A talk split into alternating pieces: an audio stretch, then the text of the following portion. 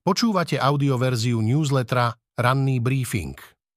Prehľad najdôležitejších správ z 27. februára 2024 pripravil Michal Deliman. Tento text načítal syntetický hlas, z tohto dôvodu môže mať menšie nedostatky. Z domova Pellegrini zmaril výbor na kontrolu SIS. Podľa poslancov by Gašpar mladší nemal dostať ani previerku. Predseda parlamentu Peter Pellegrini zmaril možnosť zasadnutia výboru na kontrolu činnosti SIS. Počas rokovania parlamentu nedal prestávku na to, aby sa poslanci mohli stretnúť s povereným riaditeľom SIS, ktorý bol už na ceste. Keďže prestávka, ktorá mala byť o 12. bola zrušená, tak výbor jednoducho nemohol zasadať. Vysvetlila predsedníčka výboru Mária Kolíková. Výbor sa pokúsi otvoriť dnes ráno, môže sa však zopakovať rovnaká situácia. Poslanci mali s povereným námestníkom Tomášom Rulíškom diskutovať o zmene štatútu tajnej služby, ktorú schválila vláda. Zmenou vláda podľa Kolíkovej dosadí na čelo SIS Pavla Gašpara a tak obíde prezidentku, ktorá jeho vymenovanie odkladala. Práve Rulíšek musel zmenu štatútu vláde predložiť. Kolíková sa ho preto chcela opýtať, ako sa vyrovnal so zákonnosťou. Ak sa Gašpar dostane do SIS, musí sa vzdať pozície štátneho tajomníka na ministerstve spravodlivosti. Kolíková však pochybuje o tom, či by mal Gašpar vôbec dostať bezpečnostnú previerku. Generálna prokuratúra zrušila cez paragraf 363 obvinenie Cyriakovi z kauzy rozuzlenie. Kauza rozuzlenie hovoriaca o cielenom spochybňovaní dôležitých kauz, môže byť v ohrození. Generálna prokuratúra zrušila cez paragraf 363 obvinenie ex-príslušníkovi SIS Martinovi Ciriakovi a spochybnila procesný postup pri obvinení ďalších dvoch ľudí. Prokurátor zrušil obvinenie v celom rozsahu, povedal Ciriakov obhajca Namír Aliasri. Rozhodnutie mu doručili iba krátko, pred uplynutím polročnej lehoty.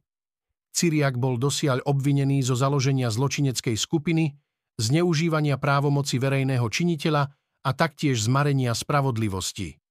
Generálny prokurátor Maroš Žilinka má ešte na stole obdobné žiadosti aj od ďalších ľudí stíhaných v tejto kauze, a to vrátane ex-šéfa tajnej služby Vladimíra Pčolinského a tiež stále aktívneho riaditeľa Národného bezpečnostného úradu Romana Konečného.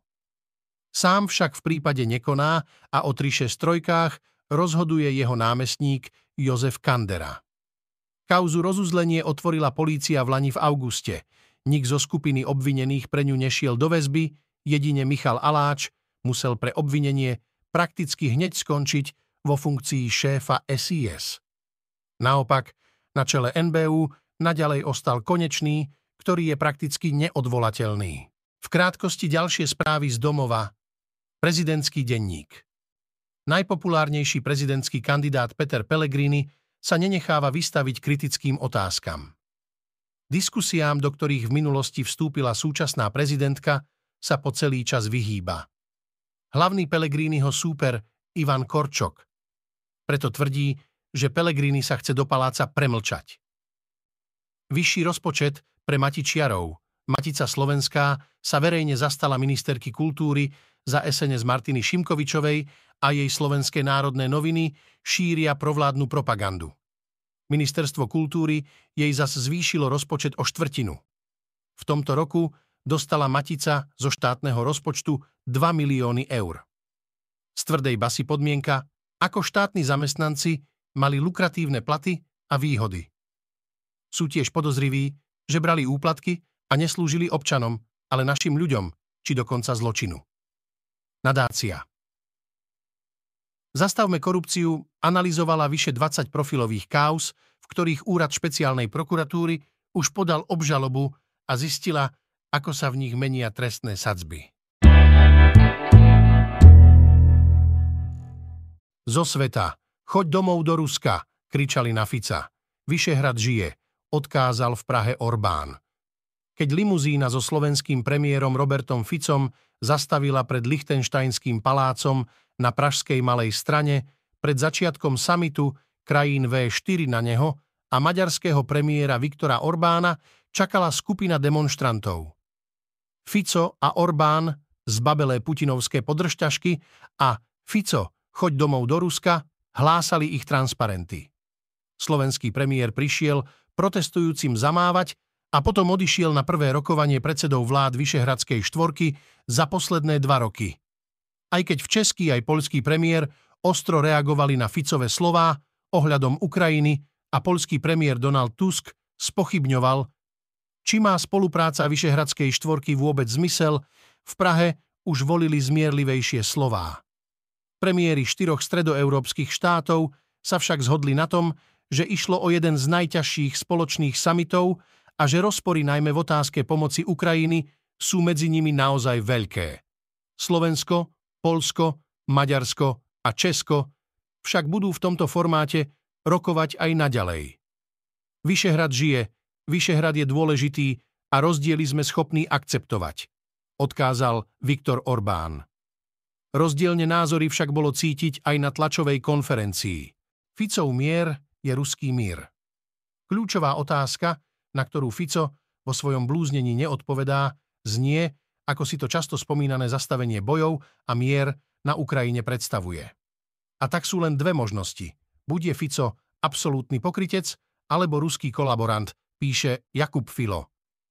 Geopolitický autista v Paríži, úplne od veci, nikým nevyžiadaná a obsahu konferencie nezodpovedajúca reč Fica, že aj keby prišiel o post premiéra, nebude nikdy súhlasiť s vyslaním slovenských vojakov na Ukrajinu, je explicitnou ilustráciou márnosti a popletenosti geopolitického autistu, ktorý strháva krajinu do izolácie a zóny ruského vplyvu.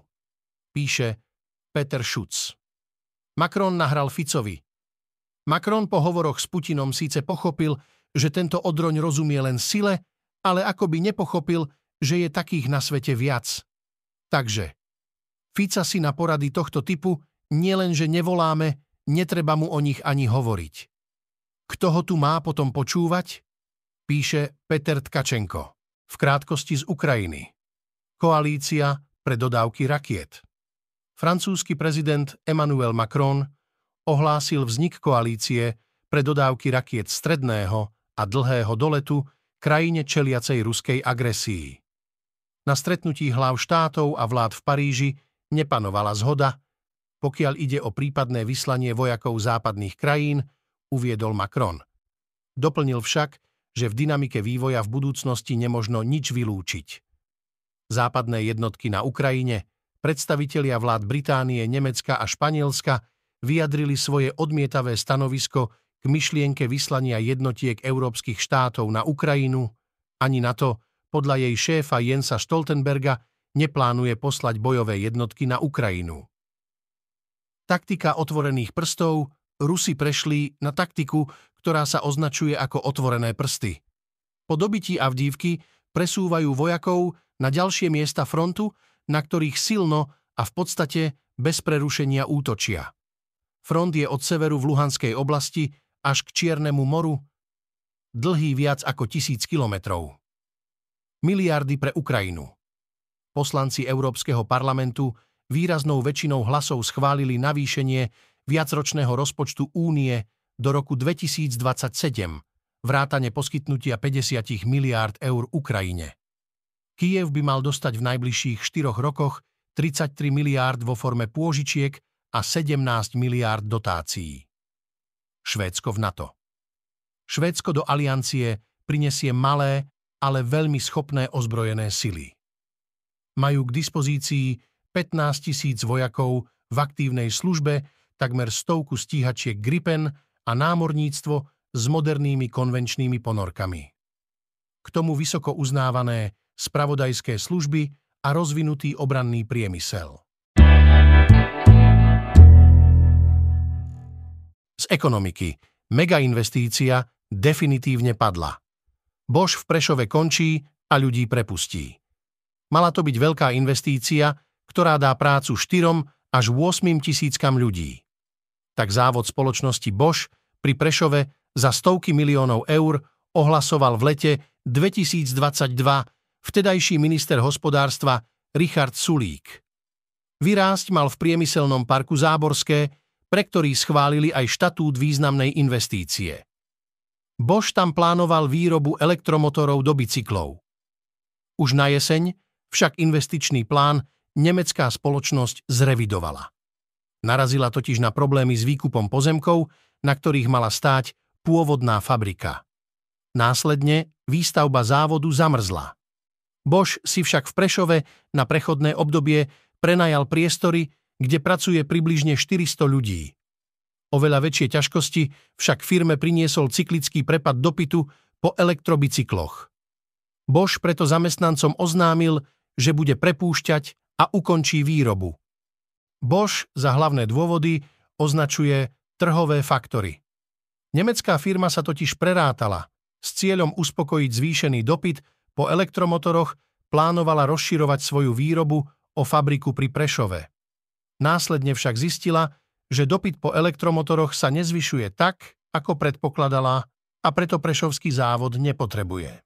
V krátkosti ďalšie správy z ekonomiky, neschválenie výdavkových limitov – Poslanci neschválili nové limity verejných výdavkov na roky 2024 až 2027. Ide o mimoriadne znepokojivou správou pre ďalší vývoj verejných financií, uviedla Rada pre rozpočtovú zodpovednosť, pričom pripomenula, že verejné financie sa aktuálne nachádzajú v nepriaznivom stave. Povinná registrácia na platenie DPH. Minimálna hranica obratu pre povinnú registráciu na platenie dane z pridanej hodnoty sa nezvýši zo súčasnej úrovne 49 790 eur na 75 tisíc eur. Návrh novely zákona o dani z pridanej hodnoty z dielne opozičnej SAS parlament neposunul do druhého čítania. Zahrievané tabakové výrobky, predaj zahrievaných tabakových výrobkov s arómou bude od roku 2025 zakázaný. Vyplýva to z novely zákona o výrobe, označovaní a predaji tabakových výrobkov a súvisiacich výrobkov, ktorú podpísala prezidentka Zuzana Čaputová. Nová legislatíva súvisí s transpozíciou Európskej smernice. Zo športu. Bude účasť na Olympiáde trestný čin. Rusko chce určovať podmienky štartu na OH v Paríži. V decembri Medzinárodný olimpijský výbor oznámil, že na olympijských hrách v Paríži budú môcť súťažiť aj ruskí športovci. No ako neutrálni športovci, teda bez štátnych symbolov a ak splnia podmienky neutrality. Nepodporovali vojnu na Ukrajine, nie sú členmi silových zložiek ani klubov, ktoré pod ne patria. Toto rozhodnutie vyvolalo nevôľu vo viacerých národných olympijských výboroch. Kritizovali ho aj Ukrajinci. Ruská agresia na Ukrajine nepoľavuje a pre mnohých je stále veľmi náročné stretávať sa s nimi na súťažiach. V decembri platilo, že na parížské hry sa kvalifikovalo 7 športovcov z Ruska. Samotní športovci sa k účasti v Paríži veľmi nevyjadrovali. Častejšie to boli prezident Ruského olympijského výboru Stanislav Pozdňakov alebo minister športu Oleg Maticín. Dva mesiace nič nenasvedčovalo tomu, že by sa ruskí športovci dobrovoľne zriekli účasti v Paríži. Ruský olimpijský výbor však vydal emotívne vyhlásenie, v ktorom varoval športovcov pred účasťou na olympijských hrách. Za porušenie tohto odporúčania môže hroziť športovcom stíhanie. Je reálne, že viacerí športovci, ktorí mali šancu v Paríži súťažiť, o to prídu. Autonovinky. Ocenenie Európske auto roka 2024 vyhral elektrický Renault Scenic. Anketa Európske auto roka má 60. výročie a oslávila ho vyhlásením víťaza a spustením ženevského autosalónu na výstavisku Palexpo. Podujatie sa obnovilo po štvoročnej prestávke, ktorú v roku 2020 tesne pred otvorením autosalónu spustilo vypuknutie pandémie ochorenia COVID-19. V Lani sa automobilovú show podarilo zorganizovať mimo Európy v ďalekom Katare. Aj tento rok porota zložená z 58 automobilových novinárov z 22 krajín, vrátane Turecka, vyberala najlepšie nové auto, ktoré v uplynulých mesiacoch prišlo alebo prichádza na trh. Krajiny mali v porote rôzny počet členov, najväčšie až 6, iné iba jedného. Slovensko stále ostáva bez zastúpenia. Do finálovej zostavy sa tentoraz dostalo 7 modelov, BMW Radu 5, čínsky BYD Seal, Kia EV9, Peugeot 3008, Renault Scenic, Toyota CHR a Volvo EX30. Počas vyhlasovania výsledkov v rámci sčítavania hlasov za jednotlivé krajiny viackrát viedlo BMW Radu 5, no nakoniec vyhral Renault Scenic, ktorý získal 329 bodov. BMW Radu 5 od poroty dostalo 308 bodov, na treťom mieste sa ocitol Peugeot 3008 so 197 bodmi. Ďalšie autonovinky v skratke. MG3 prekvapilo pohonom. Prvé informácie v médiách hovorili o tom, že nové MG3 bude dostupný elektromobil, potom však prišli správy len o pohone s benzínovým motorom. Nakoniec ani táto informácia nebola celkom správna – pretože MG3 prichádza ako prvý full hybrid značky. Test Hondy CRV so šiestou generáciou. Hondy CRV sa prvýkrát na európskom trhu objavuje aj plug-in hybrid. Nie každému výrobcovi sa na prvú vydaril, preto nás v redakčnom teste zaujímalo, ako je na tom Honda. Oproti viacerým konkurentom sa automobilka vydala trochu iným smerom. Renault 5 je späť Renault na ženevskom autosalóne ukradol show alebo skôr zachraňuje výstavu, ktorá sa ešte stále zviecha z krízy po covide. Francúzska značka má na podujatí najväčší stánok a má čo ukázať. Hlavnou hviezdou je svetová premiéra Renaultu 5. Dnes očakávame, pokračuje schôdza parlamentu. Osobitný kontrolný výbor parlamentu na kontrolu činnosti SIS. Výjazdové rokovanie vlády v Michalovciach. Julia Navalná vystúpi v pléne Európskeho parlamentu. Nobelov výbor zverejní nominácie na Nobelovú cenu za mier.